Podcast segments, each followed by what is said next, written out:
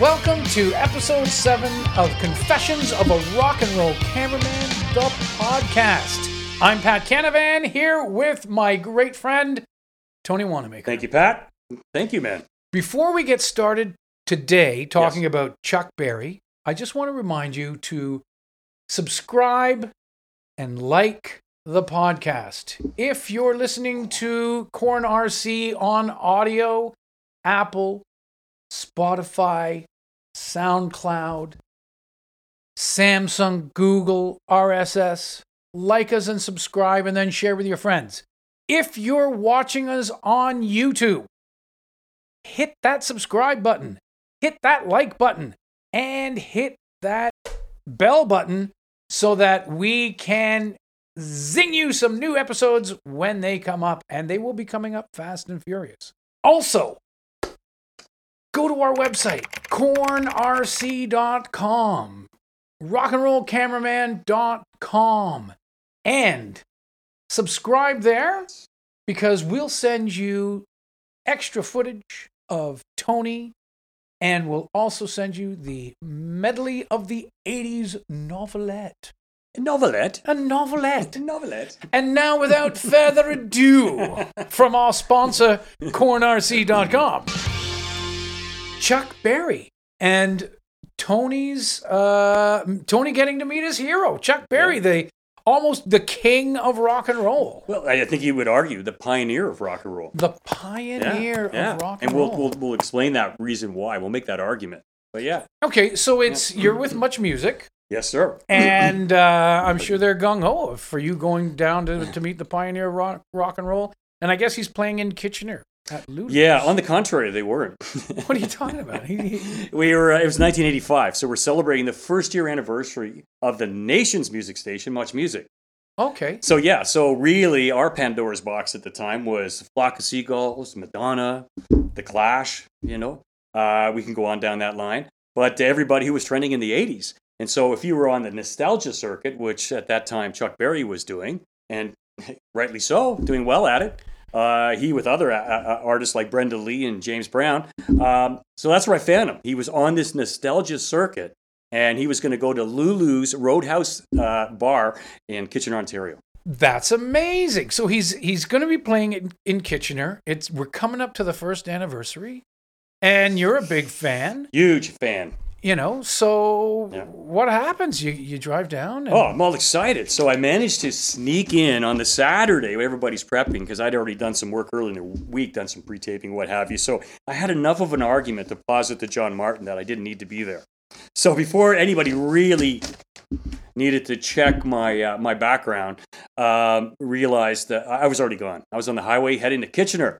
Wow, late okay. afternoon brother. Yep. Late afternoon on a saturday to see chuck berry Excited to see my that rock and roll icon, the guy who played the Red Gibson. I couldn't wait, man. So okay, so you get there, you go to Lulu's. Now yeah. Lulu's is, is kind of an iconic place too, isn't it? Well, thank you, Pat. Yeah, they, they were known at one time as the biggest bar in the world. They actually won the Guinness World Book of Records. When you think about the size, the place was like seventy-five thousand square feet. Ooh. So put that in scale. That's kind of like. Uh, well, let's say if I was an American, I'd say it's a White House and a half. And a Canadian, I'm going to say it's almost two acres. Amazing. Yeah. Go Canada. wow. Canada has the biggest bar. Had. Had Damn. the biggest bar. So you get down, you park uh, the Much Music car, truck. You're in a, you're in a probably a Pathfinder or something. You park the vehicle, you go in and you get to see i guess you get to see chuck berry well it's a hot august night i'm kind of sweating it's a little bit humid and man i want to hit air conditioning so quickly go into the former Kmart store, right? And I get back in there. It looks industrial in the back, but they haven't refurbished that area. It feels like I'm in a Kmart store. And I'm sort of standing there idle, hoping that somebody will show up because nobody knows I'm coming. I just decided I'm going to meet my rock star. That, okay. was, that was the agenda. And lo and behold, man, in comes this guy in a boogie walk. And I was like stunned because I was expecting the clouds to part, lightning to strike, uh, maybe some smoke. It's kind of cool. Um, but no, up walks Chuck Berry, like rock and roll icon hero. Chuck Berry shows up. He doesn't have security around him. He doesn't have any of that. Nope. He's just in Kitchener. Just a regular guy with a certain type of swagger and pompadored hair, man. So it's like, who is? I I know who that is immediately, right? Oh, okay. Yeah. So what happens? You go up and say, "Hey." Um, it turned out to be a terrible event, man. And you know, this is that that kind of notion. Be careful what you wish for. Because I had probably most of my life waited to meet the guy who was, you know, responsible with Johnny B. Goode and Sweet Little Sixteen. I can go on, Maybelline, and uh, he was a dick. He was mean? an asshole. Um, man, no, it, it wasn't good at all. Uh, I, I, I presented myself, and as a, a, a dutiful uh, easy for me to say, much music employee, I explained our process of reciprocity. Basically, back then we did something like this, Pat, and you as a musician know this. I come in, I film a couple minutes of your performance, maybe, and I would love it, get an interview, a clip or two, explaining what you're doing at Lulu's, Well, right? sure. I take it back and we play that.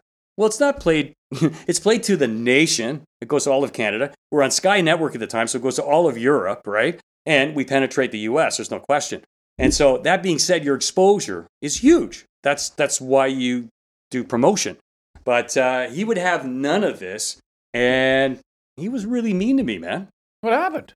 Well, he kept waving this goddamn chicken leg in front of me, right? And it was really getting annoying seeing this little pecker coming around my nose all the time. And I explained to him, hey, man, we don't pay, but this is how we can work it out. It's kind of fair, right? It's everybody gets something.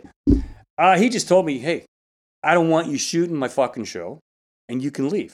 And I was like, wow, we're crossing so many lines here. And I lost my mind. Wait a minute, And- wait a minute. Can, can yeah. I just? He came up to you with a chicken leg. a chicken leg just like that. And And, he's he was like- just waving it to the nose, just waving. And I kept thinking, I was thinking, if you hit me with that chicken in the nose, you're a dead man. What the? Well, you know, he's kind of the king of rock and roll. Well, king of rock and roll, but did you know he punched Keith Richards right in the face, man? Yeah. And I'm he- like, nah, I'm shocked because yeah, back in the day, they were making a documentary about Chuck Berry called Hail, Hail, Rock and Roll, directed by Hackford Taylor. Okay. And in it had celebrities like Eric Clapton, uh, uh, Keith Richards. Don't forget, all of these bands love Chuck Berry, the pioneer. well, sure. I mean, you look at George Harrison's affinity for him. Paul McCartney called him the, the poet, the poet laureate. John uh, John Lennon went on to say that uh, if if uh, if there wasn't a word rock and roll, it would have been Chuck Berry. Huh. Yeah. Interesting. So they had, but he was an ass. And and it was interesting because he has issues, I think, a lot about getting ripped off. And this harkens back to the beginning of rock and roll when there was notorious contracts that ripped off people like Bo Diddley, James Brown. Uh, Chuck Berry later uh, found out what it's like to hire legal counsel and take care of these problems, and you can correct a, a terrible contract. And he did that. But I think some of that angst uh, Pat hung over because he was really rude, really mean to me. And I'll be honest, it wasn't professional. I reached the inflection point. I'm only human. I turned around and said, You know, Chuck, I don't want to shoot your fucking show, and I'm leaving. And I went to exit, Pat, no word of a lie. I went to exit, and this big old arm comes around me. and big hug, and he goes, Hey, man, you're all right. You can stay and you can shoot my show. Wow. And I was like, What? He's like, Did I just meet a sociopath? How do you switch that fast? And that being said, he said, Come on down. I'm going to buy you dinner. And I, you know what we were going to have? Chicken. Chicken. Well, you gotta, fried chicken. Lots of that chicken.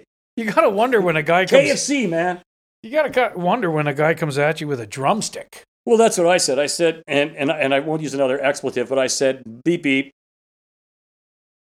get a bucket. So that's that's amazing. So so now he he he he's your adversary, and now he's your buddy. We are pen pals, BFFs, man. Okay. Yeah. So you go you go in and Yeah. hey, free Yeah. chicken is free chicken, I guess. And uh, he- he's got a bucket of the Colonel's. Well, it's a bucket of joy when I get back there. And, and, and, and, and I want to leave the crescendo for a second because it's pretty cool what happened in the green room. But when I mentioned the pioneer and all of these great global superstars love Chuck Berry because Sure. it's argued, Pat, that he's the one who started rock and roll Right. because he referred to it as that hillbilly music, which we know was really uh, a sort of a white colloquial term for the uh, African American South music, which we kind of knew more as Americana, right? Okay. And that's yeah. mixing in. Everybody argues that Chuck was inspired by the blues. Well, that's not really true. Yes, he's from Missouri, Missouri right? But he was mostly influenced by Western music at the time, right? So he grew up listening to that. And one of the songs he listened to, he really loved, was called Ida Red.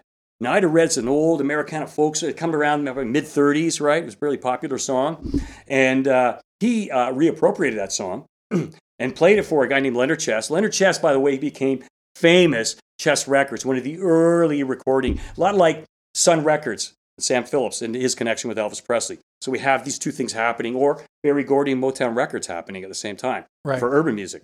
For so, so you have this happening with uh, uh, Chuck Berry, and he records this song, and it's wild. And he recorded Maybelline. And I argue, some people say it was a song with that involved Ike Turner. Remember Ike and Tina Turner, yeah, right? yeah, yeah. It involved Ike Turner a couple of years earlier, and that, pardon me, was uh, called Rocket 88, which is a song about V8 cars, man. Big block engines, Pat. You know what I'm saying? Sure. Chuck Berry took it a step further, Pat. He recognized youth culture. he recognized post war industrialism, right? And he wrote about it. And that's why McCartney refers to him as a poet, because who the hell else was writing in their lyrics? Roll over Beethoven, tell Tchaikovsky the news. Who, who even knew who these people were? Right. These are classic, right, composers. And he cited them. Amazing. And so it was interesting. In, in uh, 2001, the Rolling Stone magazine cited this about Chuck, uh, Chuck Berry, and it kind of really evokes a lot what we're talking about. and that is, he said, quote, I conceptualized uh, on this fun and frolic, the post-war novelties. Uh, I wrote about cars because half the people had cars and or wanted them. Uh, I wrote about love because everybody wants that, and says I wrote songs that white people could buy. Uh, that was my goal uh, to look at my bank book and see a million dollars there. So Chuck had no adversity to avarice. He was into making money, and he states that from the very get go. But he grew up in a middle class family, Pat. So he didn't have the blues that you might find from a Muddy Waters type talking about poverty and being an African American growing up in the South. Sure. The Jim Crow South, man. Now, for those of you who don't know Jim Crow, uh, that was a, a term used basically about segregation to people, yeah, don't want people getting uppity. And, and it was a terrible time, but these laws managed to oppress people, okay? So James Brown was really affected by that.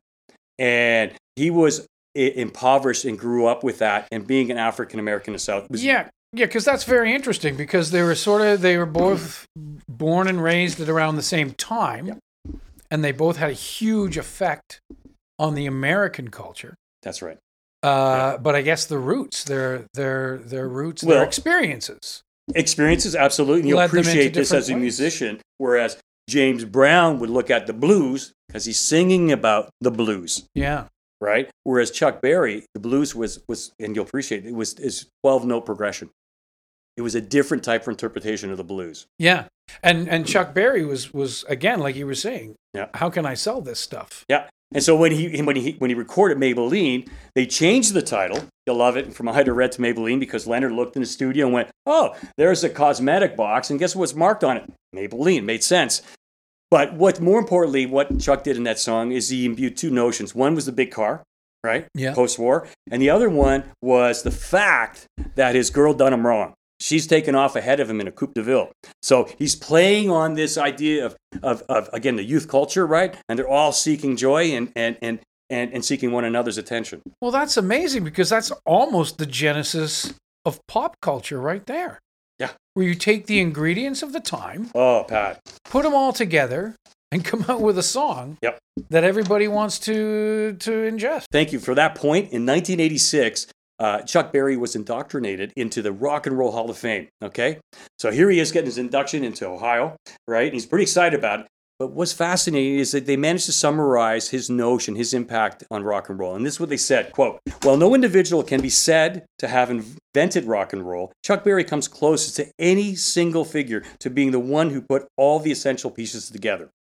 So what do they mean by that? Oh yeah. So at the time he recorded that, he recorded it with a guy named Muddy Waters and Willie Dixon. Okay? Willie Dixon is famous, right? Yeah. His background in the Chicago blues. Okay? And that's where Leonard Chess had the recording studio. So he draws him in there to do a recording session. Uh, and it was fascinating because, again, the crossroads, James Burke. Three months earlier, I was in Kingston, Jamaica.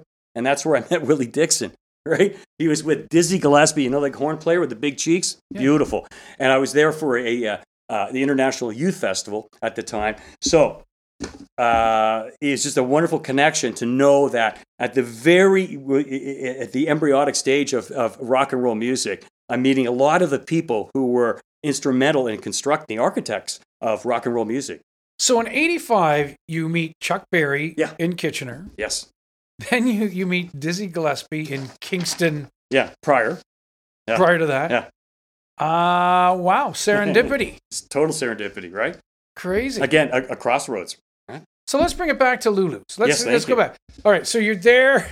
You you've just had a a brawl with the Potential. It would have been ugly. I can't believe that happened, but yeah. it did. So you just had a a, a, a, a fight with uh, well, an almost fight with your hero, and then he invites Hmm. you in for for chicken, and uh, and then you go into the green room. What happens? It was amazing. At the time, he was uh, married to Themetta Suggs, right? And uh, that was his lifelong wife. And uh, that, that took them right up to uh, 2017 when we lost Chuck Berry at the age of 90. Right. But back then, I was surprised when he introduced me to his flame of the night, which was a lovely uh, Caucasian woman uh, who uh, lived in that area. And I'm assuming, because I kept probing to try and find out, because, wow, this is quite the enigma, her origins. And apparently, while he was on tour in the 60s, he hooked up with her. So, what was fascinating, that there was a lot of young people there, a lot of uh, young uh, uh, North American kids jumping up and down, calling out Uncle Chuck. But they were all white. It was wild. wow. Yeah. Yeah. That's that's was like, okay. Anyways, I did. The chicken was, well, I didn't have any chicken. I did have some of the chocolate cake. That was pretty good. But that being said, while that was happening, while I'm consuming my chocolate cake, I see some ruckus happening. And I obviously I inquire. So Yeah. I stick my nose in that business. And sure enough, this is one of the great riders.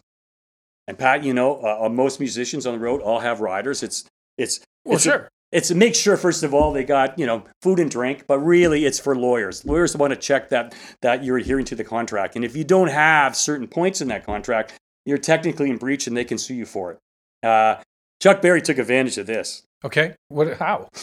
okay first of all he's got to get paid 20000 us cash before he walks on stage Ooh. and i saw it looked like a brick brick of, brick of dollars man it was really neat to see No, come on. yeah Come on. No. so i saw the guy just rolling out and counting it and they were They counting it off What? They didn't go to his agent or his manager? Straight in his hand old school Holy right there sh- counting the money out, twenty grand. And then when he leaves the stage later that night, they got to give him another five thousand, just to just to temper it. Right? Oh, okay. So 20 grand up front and then five on the way out if he finishes his show, probably. Yep. So that- what? yeah. So what's the rider for? Well, as, as I said, it, the rider for him is to make extra money. This is one interesting aspect of his rider. In Chuck Berry's rider, he says, "I have to have for the performance two unaltered Fender dual Showman reverb amplifiers." I have no idea what that means, but what I did find out that if you're lucky, you might find this piece of equipment at the Smithsonian Institution. So kind of hard to find. Why? Because if you don't have these speakers, you owe them an extra $500 penalty, 500 bucks. right? So you pay them, and everybody pays the 500 bucks. Who has it, right? Right? Covers the cab ride home for the the extra wife and kids. Right? I love it. I love Or it. maybe kids. Oh, oh, oh, oh. Wow. And, so, and the other thing he stipulated he tours on the road. So he doesn't go with a band, he goes by himself, right? And he has his trunks, trunks, like circus trunks, full of clothes, right?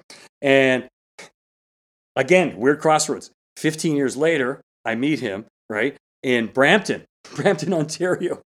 And this is now he's wearing the sailor's cap, right? It's really cool. It actually looks good on him, right? Little sailor cap. I don't know how much sailing he does, but he's got a nice sailor's cap. And uh, what was amazing is that it was supposed to be an outdoor concert, but I think it was a flea market, Pat. Anyways, Oh. there was like seven people around the stage. There's a little trailer. He did his thing, and I thought, ah, it's fascinating, right? And I wonder if they had the same rider, right? But I guess that didn't pan out. Uh, so here we are, and, and, and the same thing happened then, which happened way back at Lulu's, and that is uh, all the musicians have to know every one of his songs because he has no set list, man. No set list. so the drummer, the bassist, the guitarist they don't travel with him.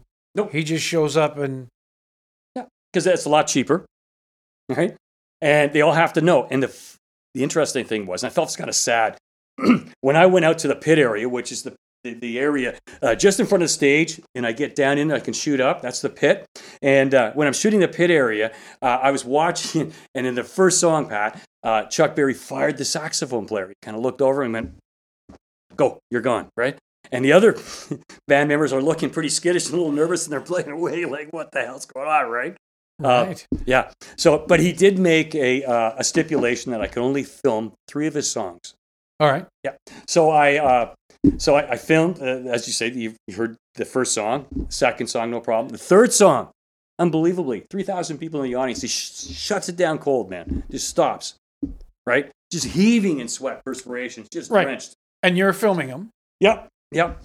and I'm at the front of stage, front of house, and uh, he just walks over, bends over, right? I, I just got showered by the sweat on him, right? And he stops. He goes, Tony, I think that's enough. You can go now. So I, I said, All right, thank you, Chuck, in front of 3,000 people, right? And I turned around and made my merry, merry way back to Trana. And that's it. That's it. So, so you got three songs. He comes in, shuts you down, out you go. Wow. But he still stopped. He still shut down the sign. This is hilarious. I, I don't know why. I ripped this off uh, a piece of cardboard that was in the back. Maybe it was holding Kentucky Fried Chicken. I don't know. Yeah. And uh, anyways, he signed it for me, unbelievably. So uh, yeah, Chuck Berry. And he look at that. Look at see that in the end. Yeah. Happy face. Happy face. It wasn't a sad day. It was a happy day. Yeah. Nice. Yeah. Huh. So yeah, so there it was. I had a chance to meet the pioneer rock and roll. And I say to my good friends, be careful what you wish for. Surprise. Yeah, yeah. And, and he's not always the, you know, like other uh, people we've talked about, Johnny Cash and, and whatnot, who are very kind and giving you of your time. he was almost like, I don't want your time. He didn't want didn't want to know me. Uh, I represented media, the evildoer. Yeah. Uh, I was there to steal souls. There's no question. And uh, the fact that I wasn't paying, wow, that must have been a major red light for him. I'm sure that set him Oh, off, right, right? But I don't think so because every other account and in my book, um, I do cite some things that are really unfavorable. They're not great, but these are truths and they have been validated and documented. And uh, there's an aspect of his character that uh, isn't so welcoming, isn't so warming. Sure. Yeah. Well, he's a human. Well, sometimes you can be an arrogant human or you can be a good human. Yeah, that's true. So, And with that beautiful note, I want to say thanks to the uh, Corn RC community, the Confessions of a Rock and Roll Cameraman podcast community, for tuning in and and hearing these great stories from Tony. thank you, Pat. Awesome, man. Where are you going? Where else are you going to get these diverse stories in every episode? You know. So thanks for tuning in. If I haven't said already, subscribe, and we'll send you out free stuff. We'll put you in a contest to give you more free stuff, like that. An, an autograph picture of Tony with an autograph picture of Chuck Berry. All right. I won't hit you. I won't. I won't poke a chicken bone in your face, and I won't. I So- won't provoke you. Thanks for tuning in, and we'll see you next time.